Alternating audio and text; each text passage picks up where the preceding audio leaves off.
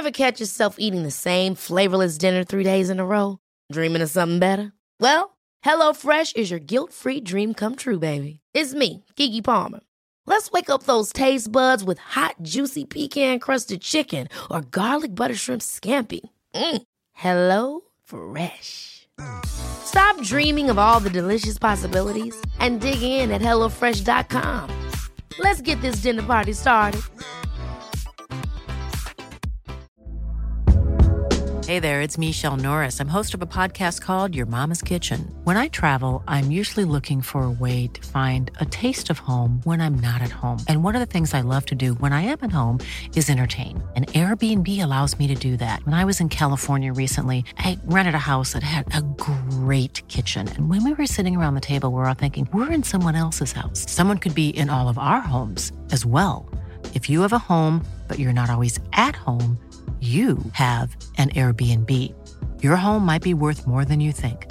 Find out how much at airbnb.com/slash host.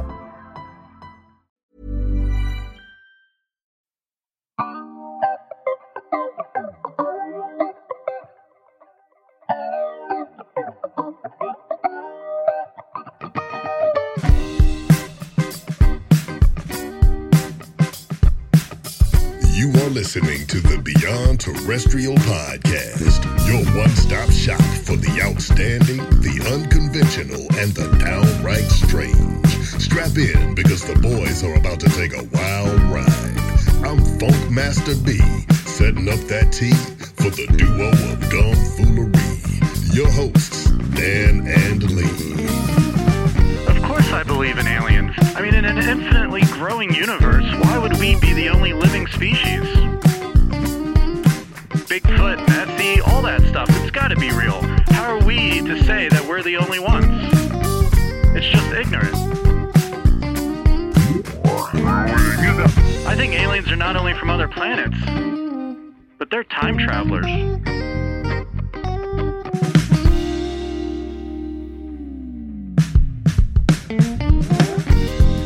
Welcome back to the Beyond Terrestrial Podcast, your one stop shop for the strange, the macabre, the conspiratorial, and all things super duper natural. I'm one half of your hosting duo, Dan Martson.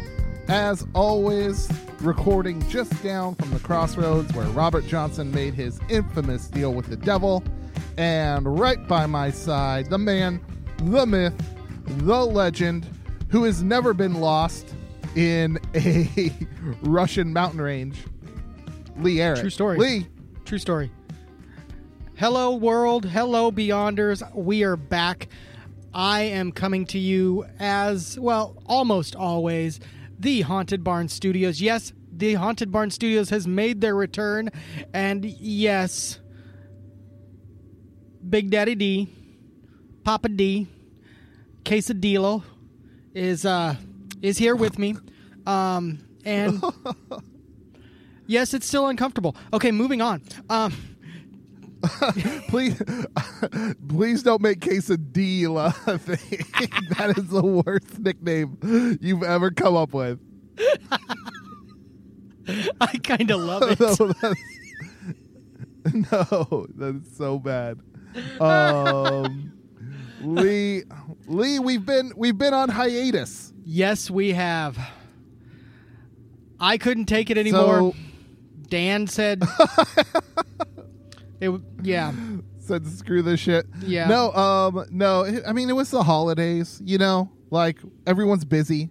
We have lives. You know. So, and we were getting up close to our deadlines, and we were just pushing it a little too close. We said, "Hey, let's take a break."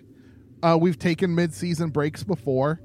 Honestly, we should have just scheduled it in. Like from now on, there's always going to be a mid-season break. Like period. End yeah, story. always anticipate having it right around the end of December um, into January.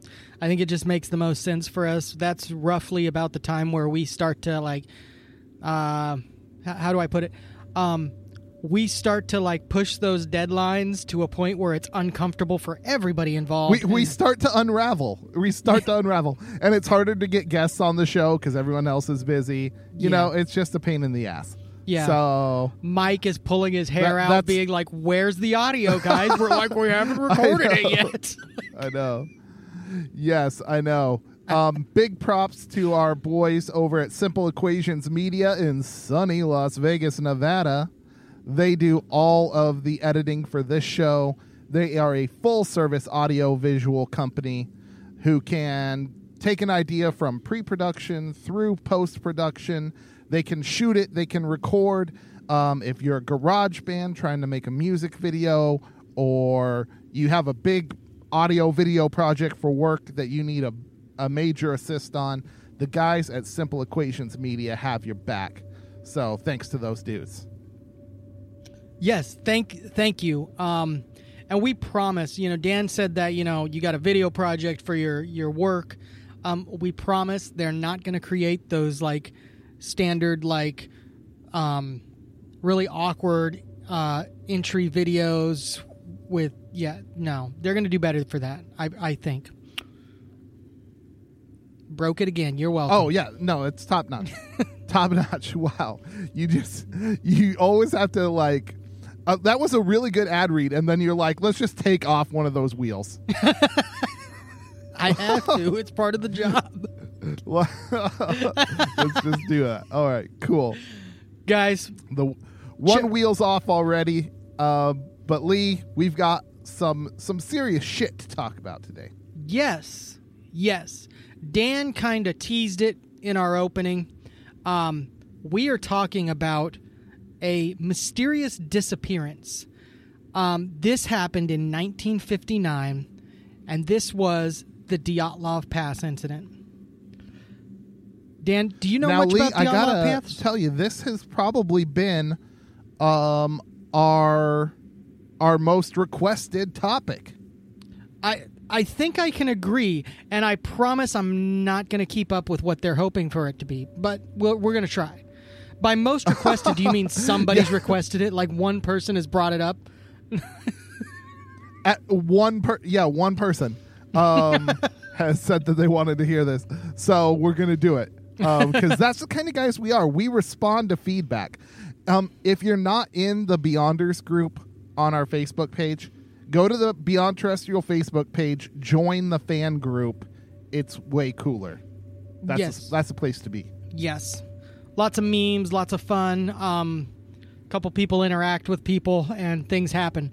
Guys, Dyatlov Pass occurred in 1959, and it was uh, 10 um, students from university. Well, more accurately, nine students from university, and one kind of almost stranger to the group. Um, all of these people were in the range of 20 to 24, um, except for one person. But we're going to come back to that one person. Uh, the group was led. Okay, Lee, Lee, Lee, Lee, Lee. Yes. I know you're trying to go through all your all your dirty deets, Lee. Yes. But I gotta I gotta cut you off because I have some funny things that I looked up for this show. Okay. Like I did some research, Lee. Thank goodness, because I okay, did not. I want to add just- what I want to say. okay, check it out. Check it out.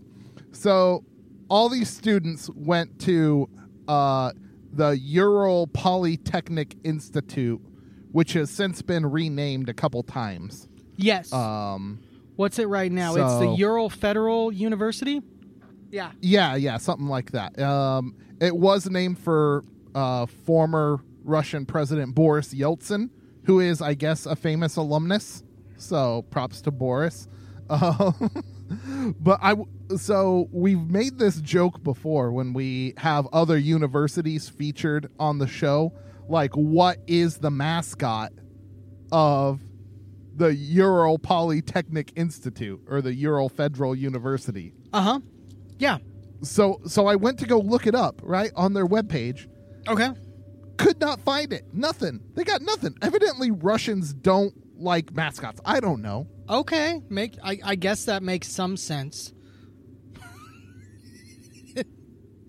In Russia. what makes some sense. How do you have a sports team with no mascot?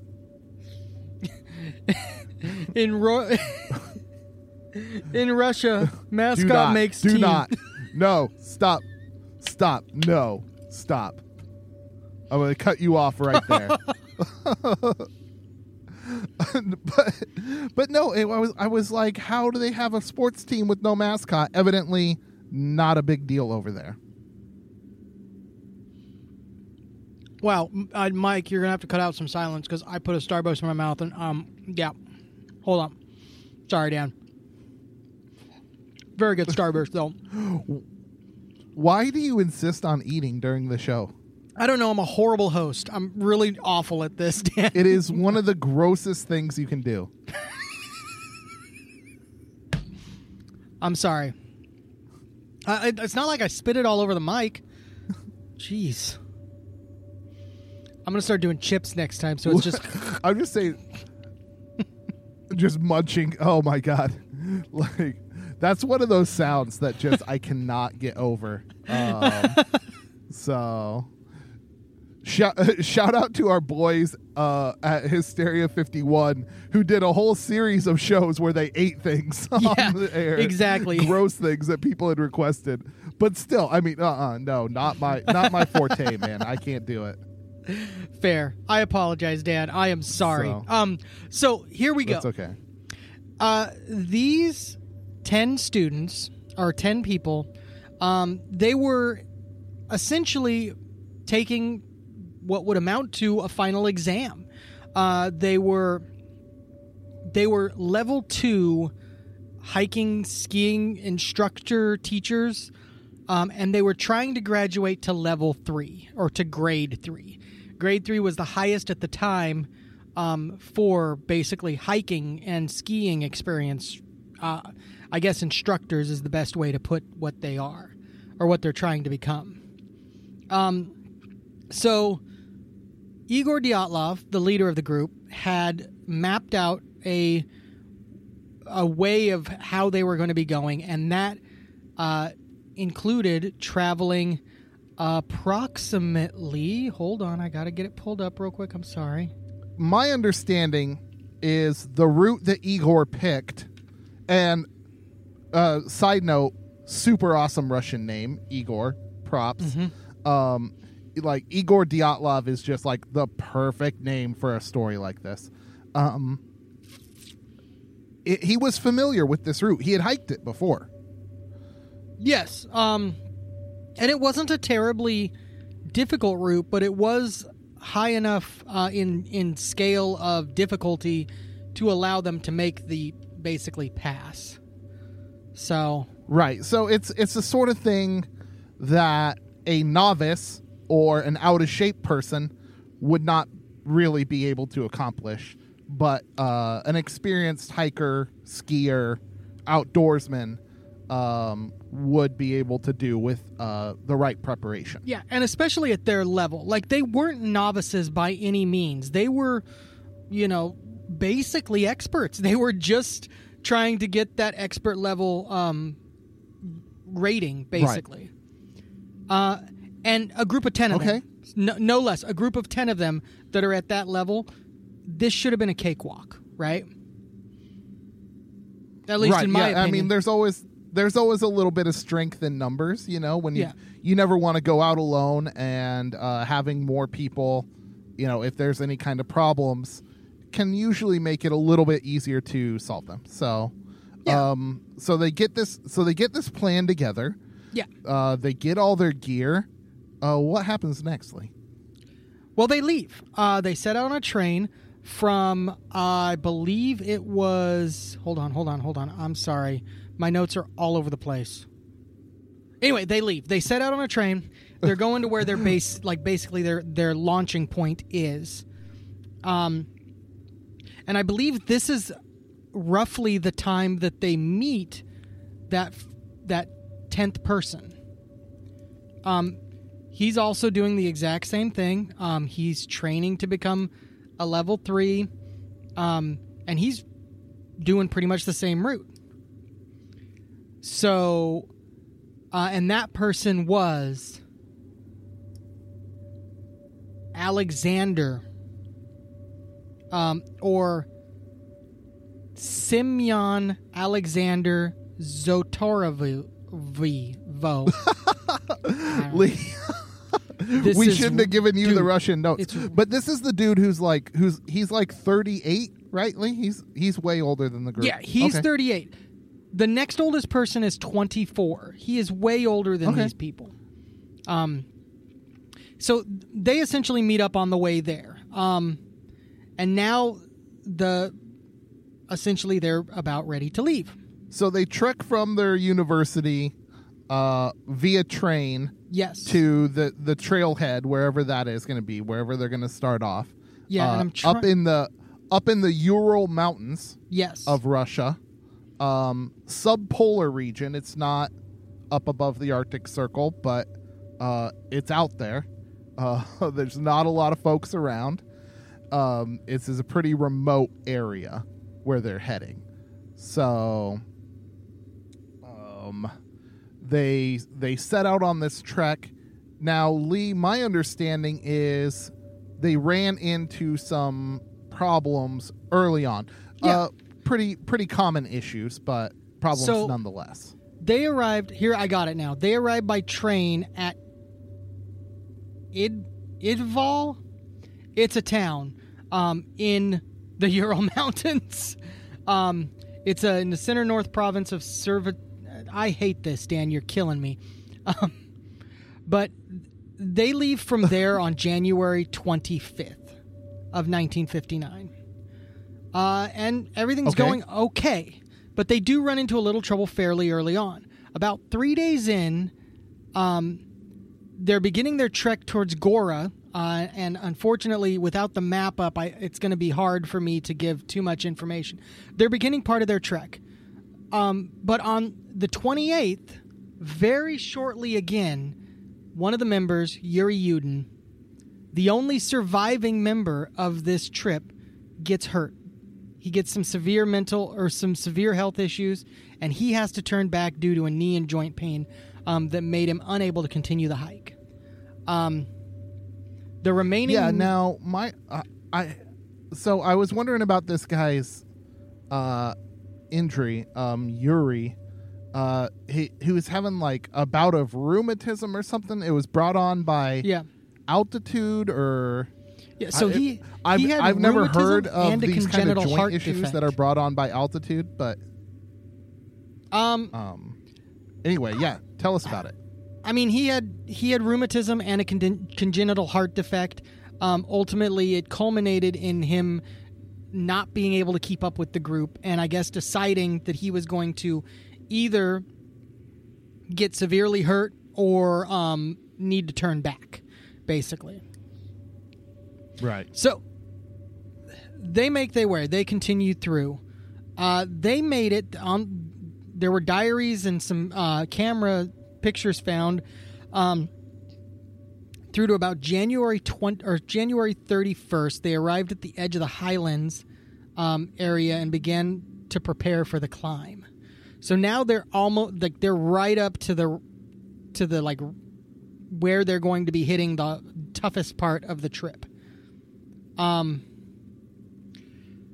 So, Okay.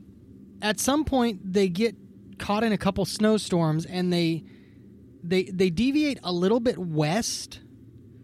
And when they realize their mistake, they decide to set up camp on a slope of the mountain rather than move the 1.5 kilometers or just shy of a mile downhill to a forested area that would have offered some shelter from the weather Right. the only real information we've got Yudin's um, speculation, which is great because Yudin climbed with them. Uh, the majority of the group had climbed together before, so likelihood what Yudin kind of speculated is probably fairly close to accurate, right? Like it's not like they didn't Right. know each So other. So he has a pretty good idea of e- Igor's thought process. Like he'd been Exactly. out with him before. exactly. Um, and yeah, it makes it makes a lot of sense. Like if you're climbing up in the mountains, um, you don't necessarily want to backtrack downhill when you have more to hike up in the morning. You know. exactly, because that just makes extra work for you. Um, so yeah, and exactly. if if it's a training uh, thing anyway, a practice thing anyway, pra- why not do it? Um, so they make camp. Uh, Dyatlov had agreed to send a telegram um, to their sports club as soon as the group returned to Vizali, uh, essentially where they were meeting up. Uh, this would Uh-huh. happen no later than February 12th. Uh, that's what Dyatlov and Yudin had agreed on.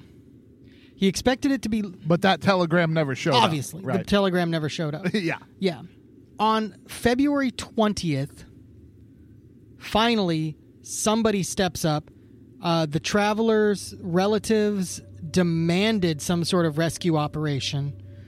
Um, And finally, somebody goes out. Uh, this considered, consisted of volunteers, teachers. Later, the army and militia came out with planes. On February 26th, the searchers found the group's abandoned and badly damaged tent on Kol- Kolata, Kol- Kolat, Sokil. Yeah, Colot. Um, That's what I've heard it called. Is Colot. perfect. And the ga- the um the campsite just baffled them. Uh, this tent was like half destroyed, uh, and it appeared like uh, they had cut their way out through the back.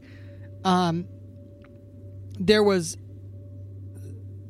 nine sets of footprints left by the people wearing only socks, uh, or even, or maybe just a single shoe, or even potentially barefoot.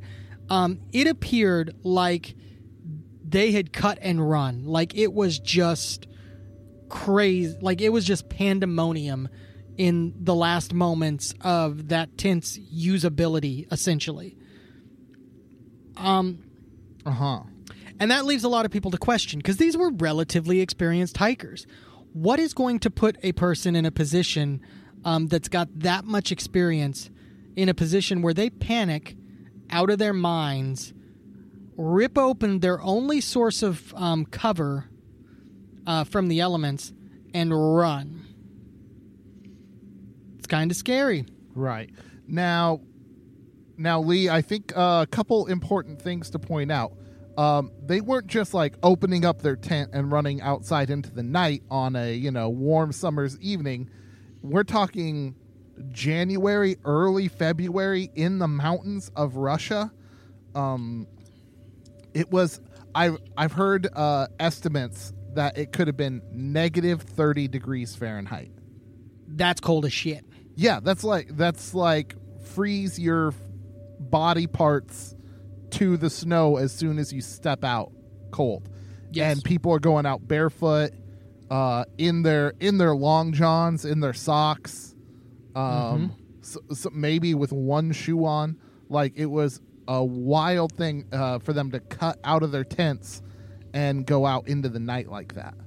Um so something something really compelled them from their safety out into the night and uh it it didn't work out very well um, no, it didn't. I mean, Not at all. you think you think about the timeline of this too. Um, like the timeline's crazy.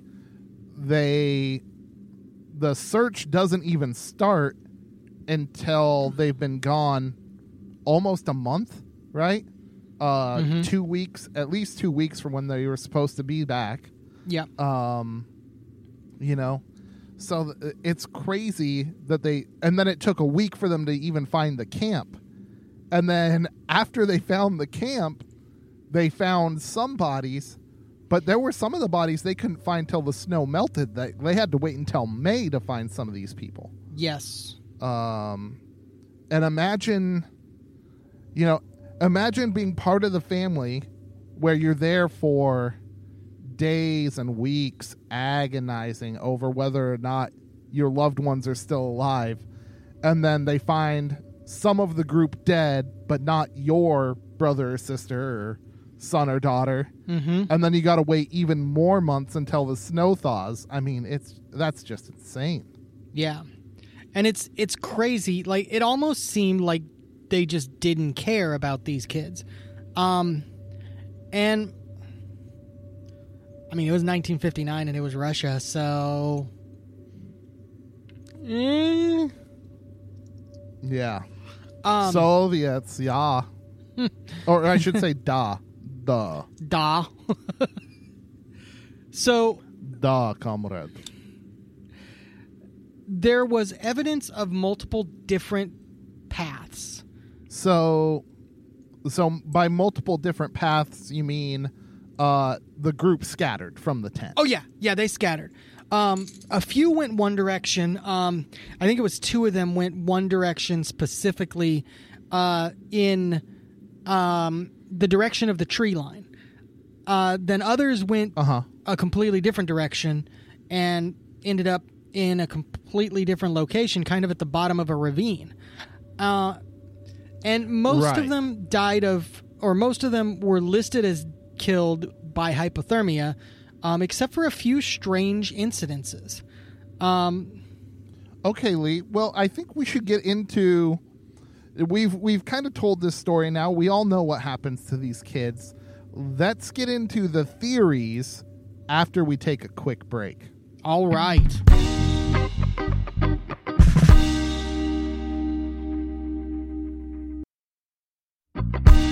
And we're back. Lee has been telling us about the Dyatlov Pass incident and mangling uh, Russian pronunciation. Oh, so you did not enjoy- ask me to there's gonna pronounce be a lot these more. correctly. There's going to be a lot more where that came from. All right, Lee, tell us.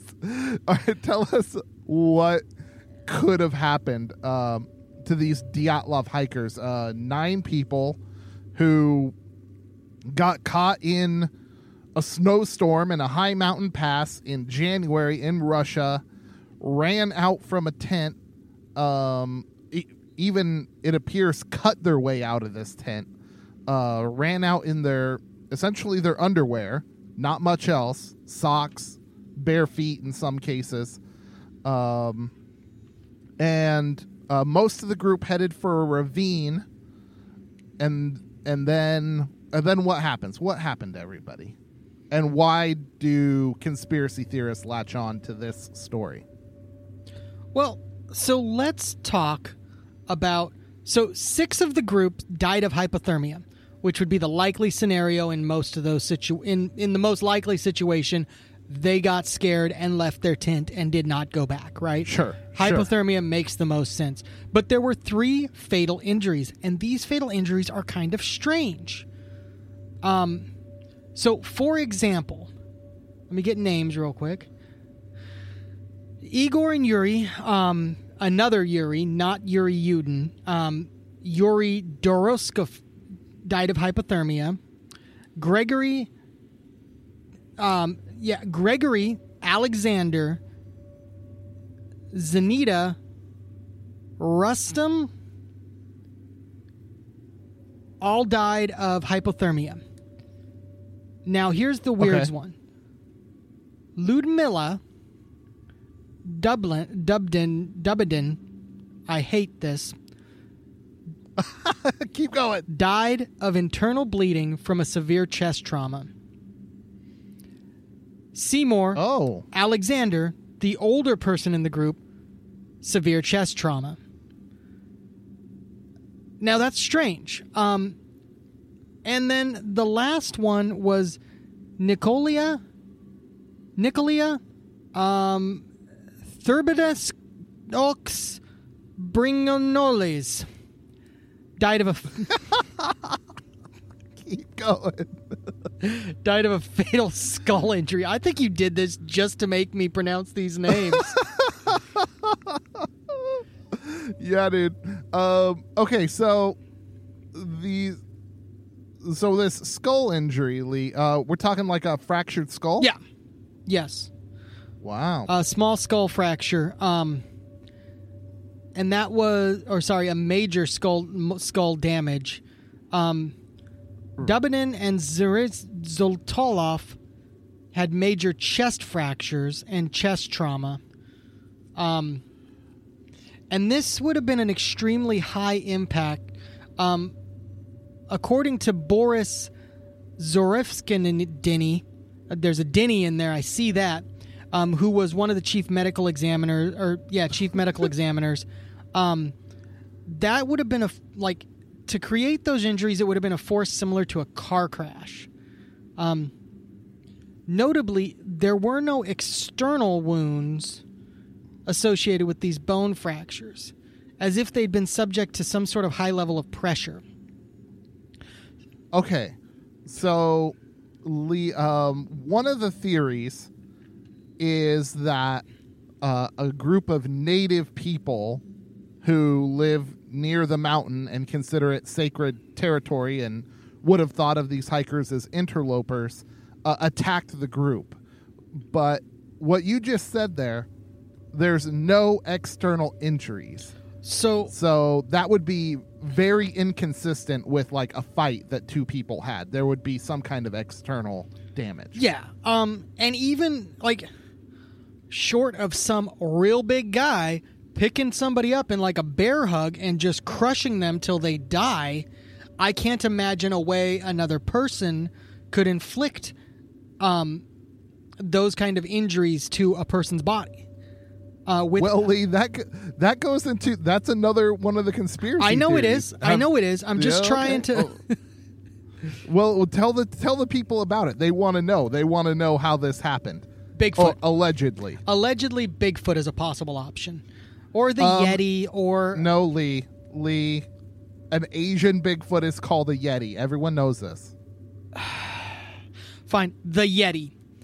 Um, it is Okay. believed that potentially, um, a Yeti could have caused those injuries, and honestly, by the um, definitions of what Yeti seem to have in in strength and and upper body strength, I, I could see that getting caught in a bear hug from something like that. Oh man, just crushed. Right, right. Like yeah, just crushed.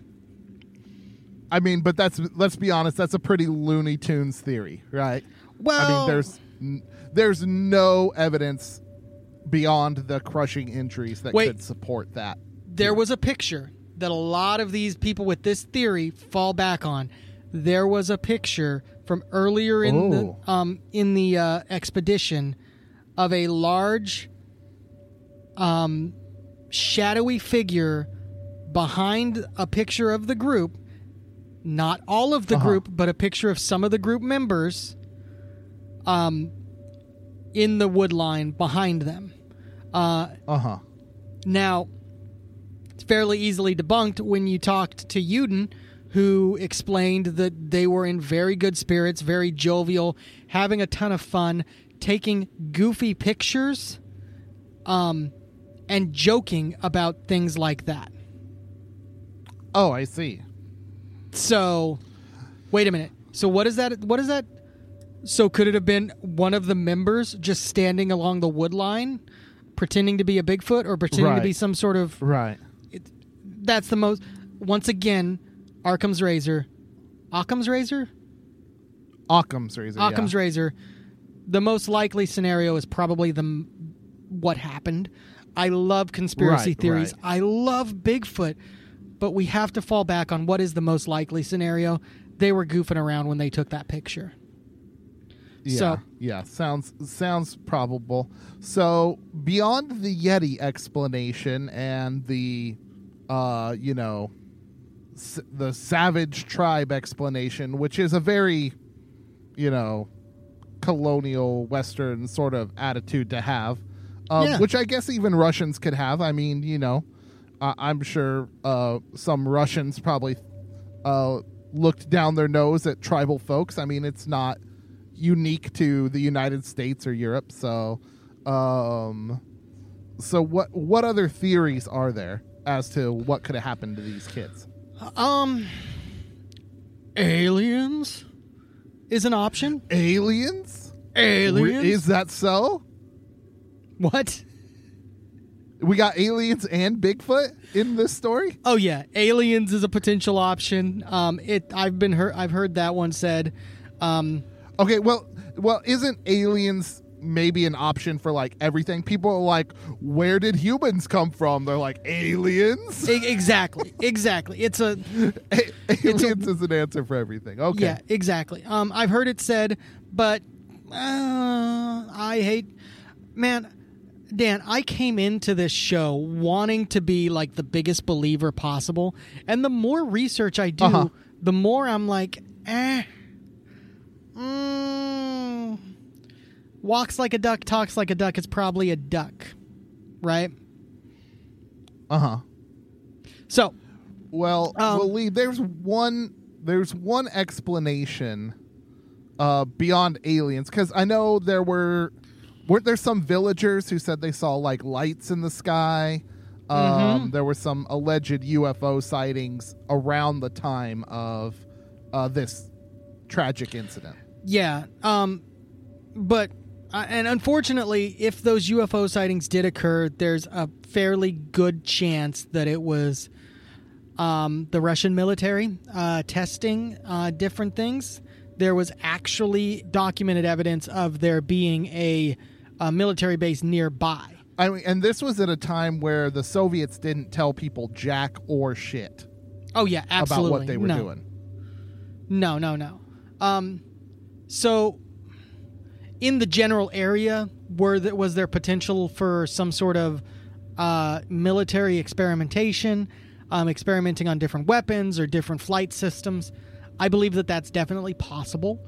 Um, I don't necessarily think that it would be the entire thing. Um, now there were some, spe- there was some speculation that it was the reason they ripped themselves out of the tent like they did was because they had been exposed to radiation because of a Russian nuclear experiment that was being performed in the area. Oh, indeed. Oh, I love it. Um, so not not only are there Russian test flights over this area, but there's also weapon tests, um, which could be possible explanations for UFO sightings. Maybe a possible explanation for why the what happened to these kids. This is crazy. Yeah, um, it's definitely a possible explanation, and uh, you can honestly see where medical examiners would possibly be coerced into explaining it away in some different ways, um, or just dismissing it and not actually fully investigating what happened. Um, that being said, from what paperwork there is left from that, um, they did supposedly check for radiation. Uh, the radiation shows that it was not much worse than background radiation. Um, but I have a theory. There's one last potential suspect that I can think of. Dan is Okay, lay it on me. avalanche. Avalanche. Yeah. The reason that I say avalanche is a potential explanation is you're in the mountains. Yup. Avalanches happen Yup. pretty easily. Yup. You chose to camp out on a On a slope. on a slope.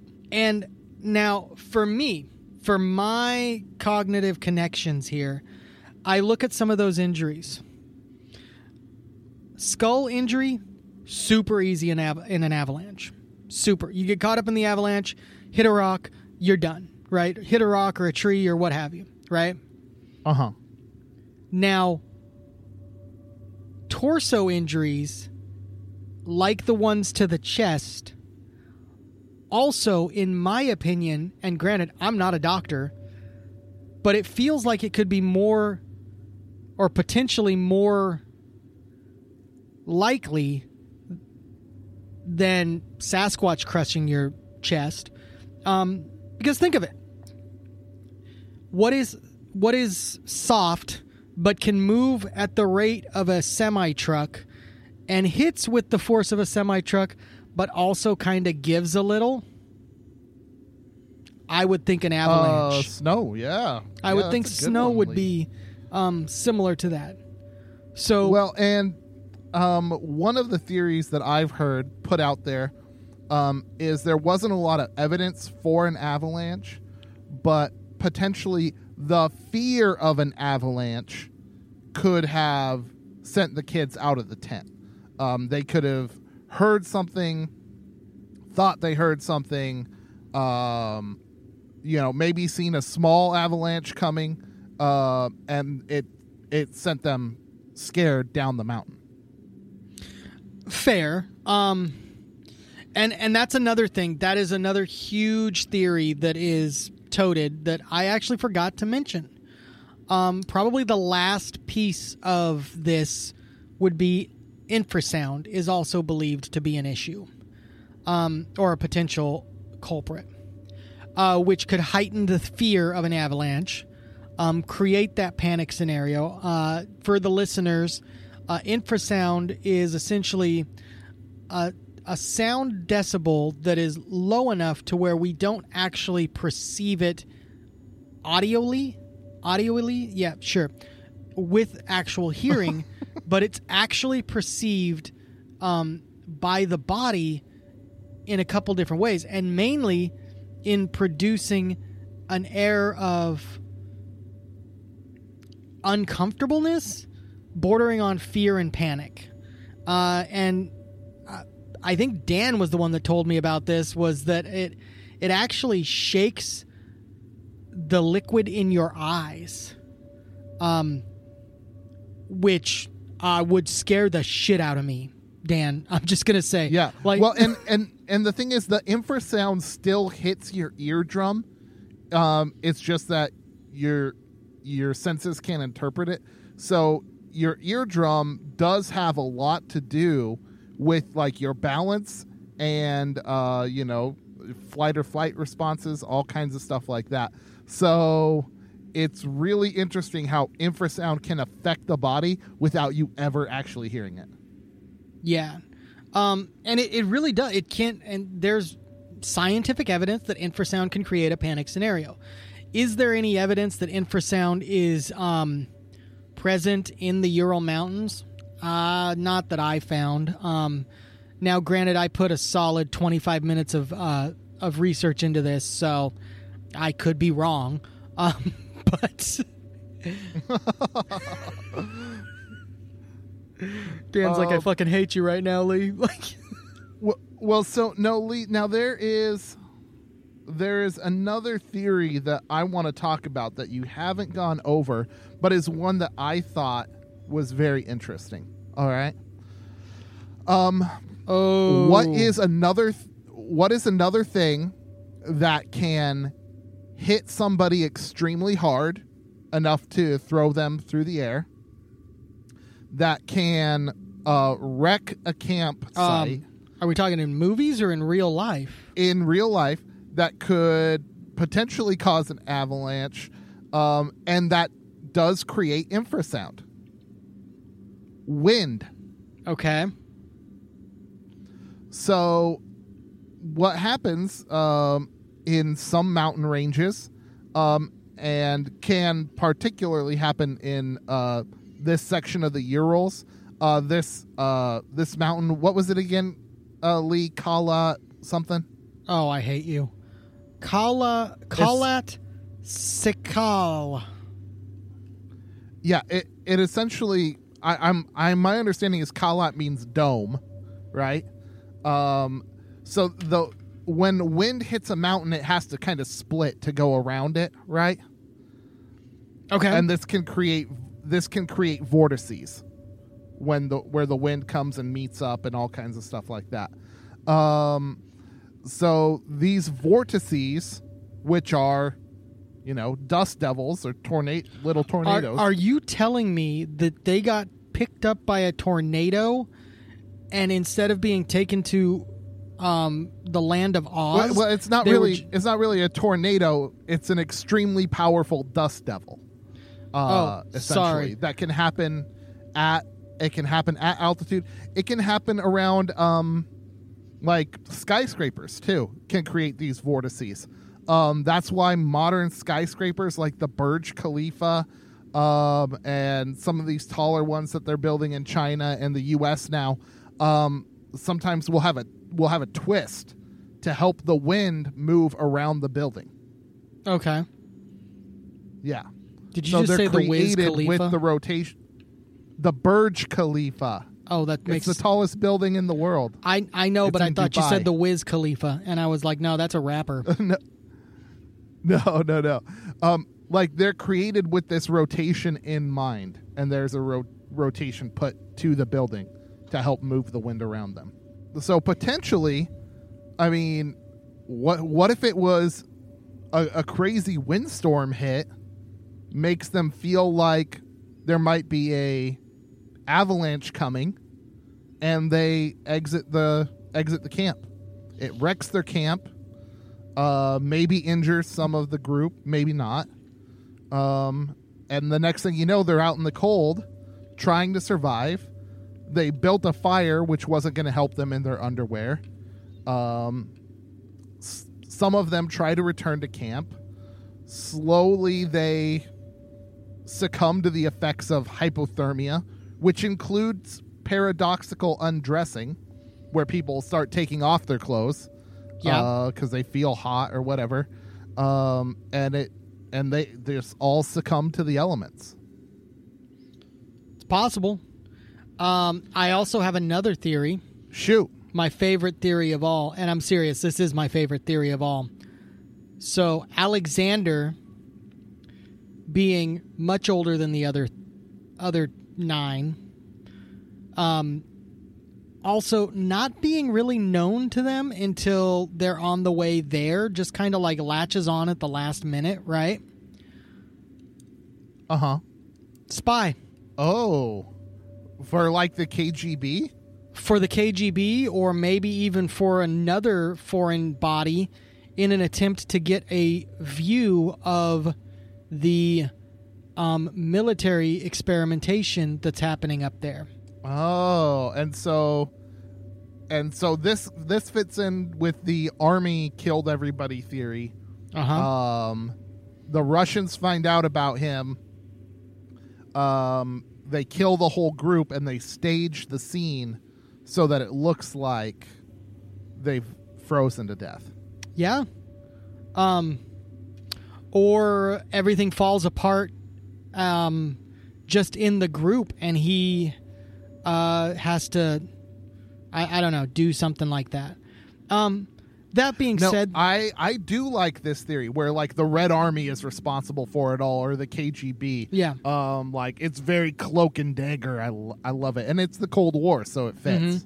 Now, here's where the, the thoughts fall apart. No evidence of any sort of fighting. All right, so let's be real. Most likely not the Alexander kid or not the Alexander guy, um, because if it was him like killing them, um, there would have been some evidence of like a fight, um, and he probably would have been beaten by the eight other people that are there. Right? Like it's not Yeah, well you, you would expect 20 somethings would fight back, right? exactly Um, right. These are all kids. They wouldn't just they wouldn't just sit there at gunpoint and freeze to death. That sounds like a really I'd I'd much rather be shot. Yeah, I would rather. Uh, yeah, I would rather be shot than um, freeze to death. But uh, let's say the government does find out about it, um, and they send agents out to um, to basically stop them. Uh, when you've got military weapons pointed at you, even at a young age, you're not going to fight back, especially if it's your own government, right? Um, or in most cases. Oh yeah, good point. Maybe they didn't expect that. Mm, yeah. um, the government shows up. Uh, several agents come out with uh, with their weapons drawn. Um, force them. Maybe they try to escape out the back of the tent. Force them out of the tent. Um, march them in different directions or something, um, and let them die to the elements because they can do that because they have the power to, right? Um. Seems like a whole lot to go through on a negative 30 degree night. Exactly exactly. Let's go with let's go with uh, another possible theory and probably in my opinion the most likely of them. I believe that it was an avalanche that caused the injuries um, to the three people that were injured. They were part of the group that went in a different direction um, than the other portion of the group. Now in my thought process is maybe there was an avalanche. Maybe one part of the group chose to go the direction that got them away from the avalanche's um, pull or where the avalanche was going, and another part of the group chose to go in a different direction um, that ended up putting them right in the path of the avalanche. Because we're forgetting that avalanches have paths. They have directions, and they're usually going to travel similar to what a river is going to travel. They're going to travel the path of least resistance. Um, well, I believe Dyatlov was one of the survivors, um, and he was not part of the group that was found, or not one of the survivors, but one of the ones that died of hypothermia. And he was not part of the Yeah. group that was found um, in the gully. Uh, but let's think about it: in a gully or in a in wherever they were, is it possible that they went down there and then they got caught in an avalanche either at the same time or a separate event um, shortly after? It's definitely possible. Well, I've heard that they they theorize they went towards this ridge or ravine or whatever uh, for avalanche protection. So it's uh, completely possible. Um, yeah, I think you're right, Lee. The most likely thing is there was some kind of uh, natural event, whether it was wind or avalanche or whatever, something that was probably fairly small but still significant um, that essentially scared them into believing there would be a greater avalanche and they needed to leave. Uh, they go outside the tent into the night, into the cold. Um, the mountains were notorious for storms. If you go out into a whiteout conditions, I mean, there's there's a very good chance you won't make it back. Uh huh. I mean, even if you were fully prepared, um, if you had all your clothes, all your gear, everything, if you go into a nighttime whiteout in the mountains, um, you're going to have it rough. So, um, and then once the hypothermia sets in, uh, your brain doesn't work right, and you, it's just not going to make the decisions that will get you anywhere safely. Yeah. Um, and I think that that was ultimately the downfall of the group. Um, I do, I honestly believe that that is the most likely scenario of the injuries that occurred, the ones that did not die of hypothermia, most likely occurred in an avalanche scenario. I don't think it occurred at the tent site. I think they got driven out by maybe the sounds of an avalanche and um, maybe they got driven out into the night and then at that point because i'm still trying to think of what would drive them to cut their way out of the tent and my only guess would be thinking that they're not getting out of the tent fast enough right um, some of them are going Yeah. out the front but there's not enough room for everybody to go out the front at once right so um, Yeah. Yeah, wow. Um wild and crazy story. Now Lee, I think we've got just a little bit more about how this connects to some other stories we've done, but we should probably take a really quick break and we'll come back to wrap this up. all right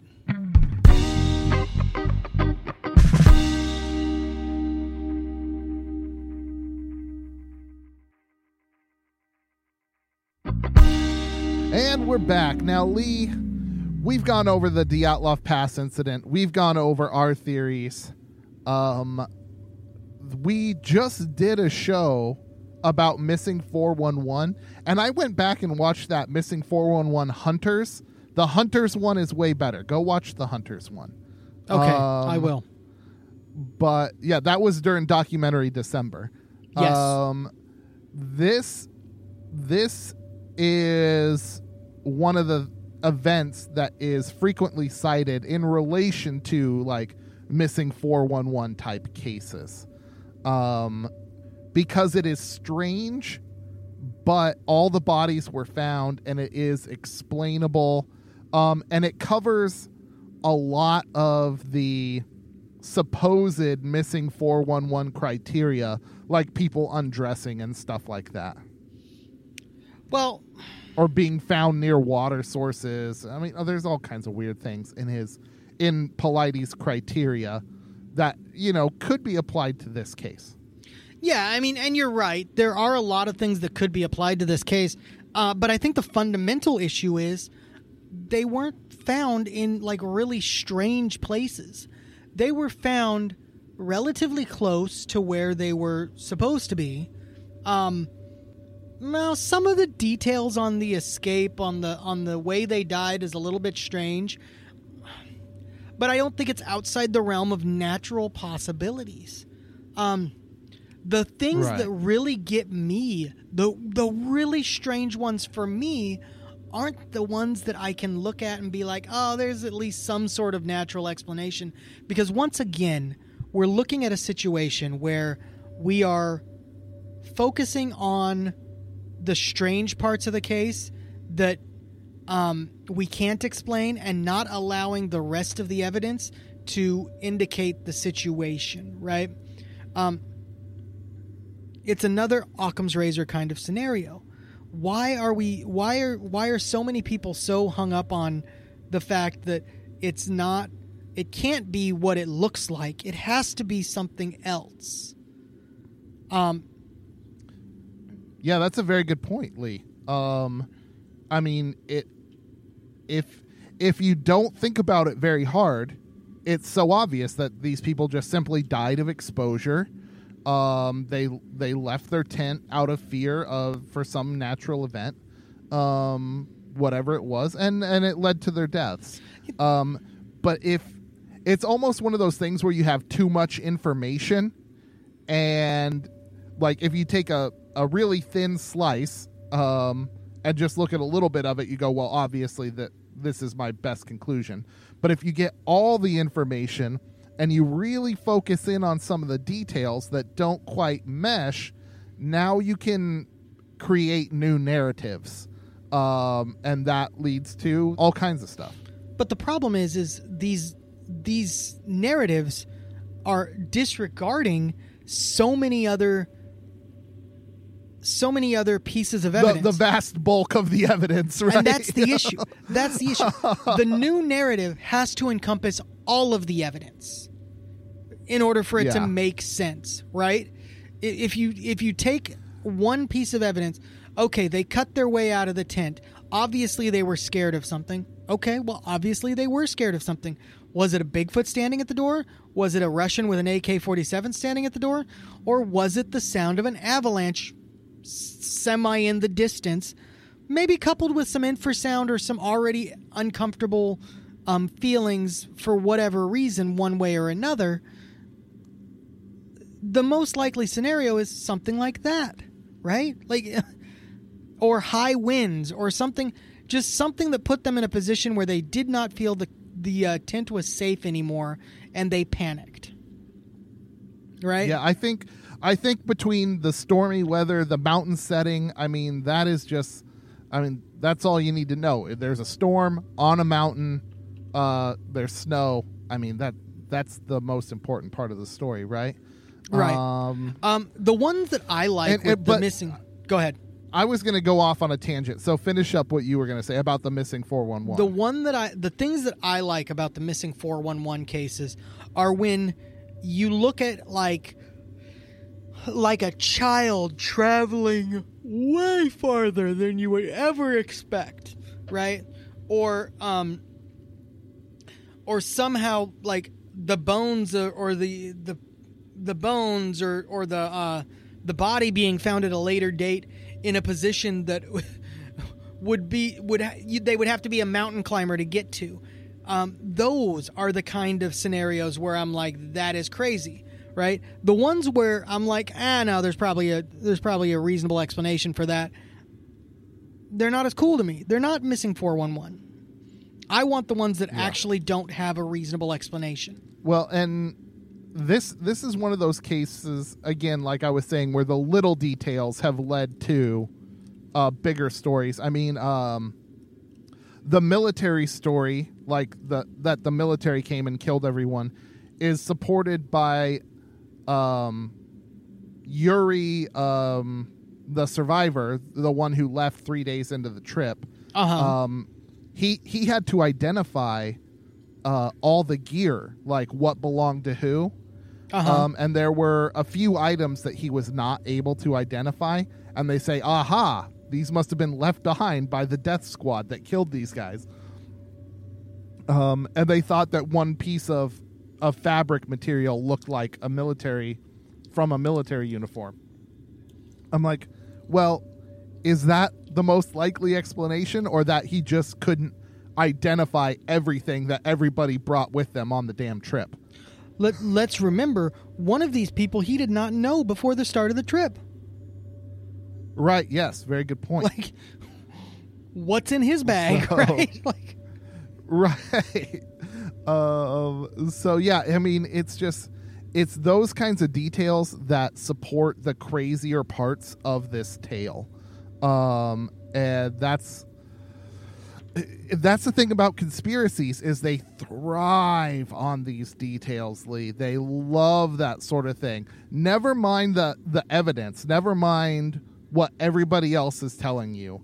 If there is one little detail that you can pick out one piece of information that you think that you have that other people don't um i don't know. It gives people this weird feeling of intellectual superiority like um you know in q conspiracies they would say the color of the president's tie that he wore during a speech was like a message to q believers.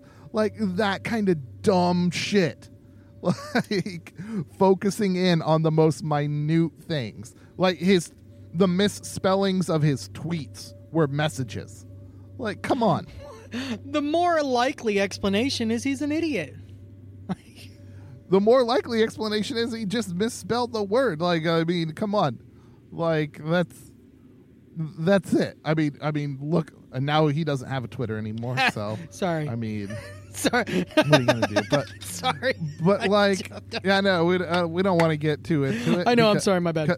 But but you get what I mean. Like, it's those weird little details that conspiracies thrive on. Um, and this story because it involves so many different people um, who were, I mean, yes, in a small area, but had, um, you know, yeah, stuff like you know, one of them has one shoe on. Oh, what's that mean? You know, one of them's in socks, one of them's barefoot. You know, one of them has someone else's clothes on. What's that mean? Um, so like all of these details, people try and read into it and glean some kind of extra meaning when the explanation could be so much simpler. Absolutely. Absolutely. Um but in any case, I mean it is a strange story. It's a cool story. I really love the government um storyline. It's got so much feel to it, right? Um and then the and then the the A bomb experiments storyline even better, right? like, Yeah, I think um I think this government storyline could make a good like um horror movie, like a slasher type horror movie or uh Ooh. you know, like a last like a last girl type thing, you know, group of kids go out in the woods. Um next thing you know, boom, like government agents show up, they start killing people, right? Uh, you know, and then the final girl survives, you know, bloodied walking out of the woods uh, except for like the last scene of the movie, you know, boom, she gets surprise killed or something like that. That I mean, that's a great that's a great storyline. That's something you'd pay money to go see in a theater. Yeah, yeah, and that's the problem. So many people want the want the world to work like the theater, right? Like movies. right? Yeah. it doesn't. It, I mean, man, I wish it did. Yeah. but it doesn't. Yep. The man who killed Hitler and then Bigfoot did not exist.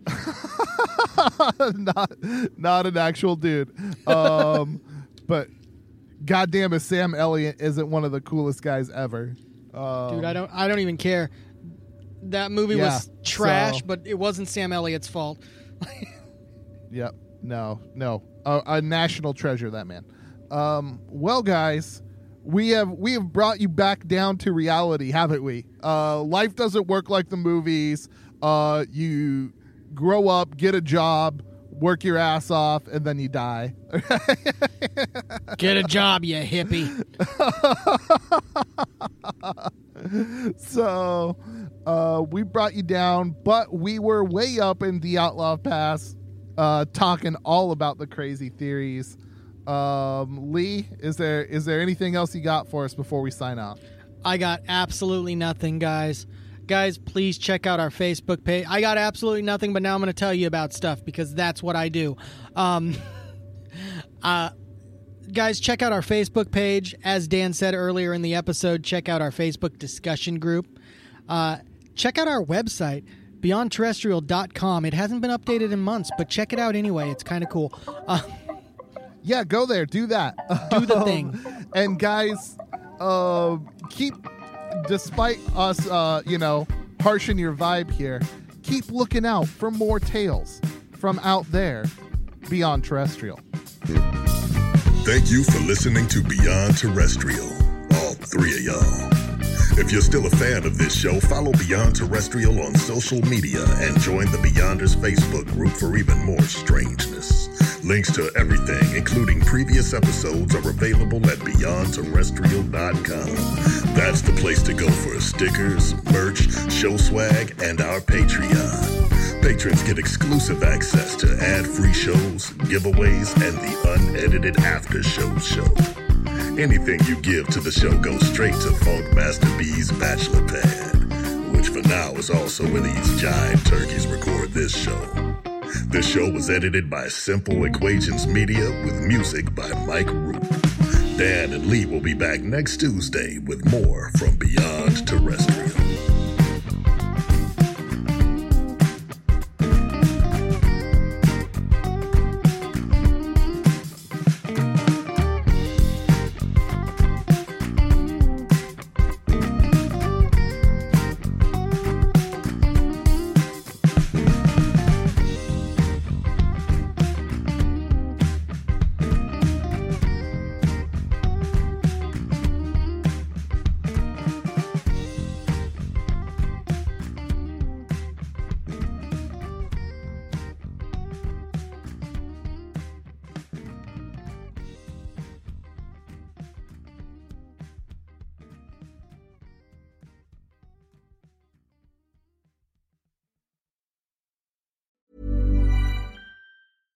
Catch yourself eating the same flavorless dinner three days in a row?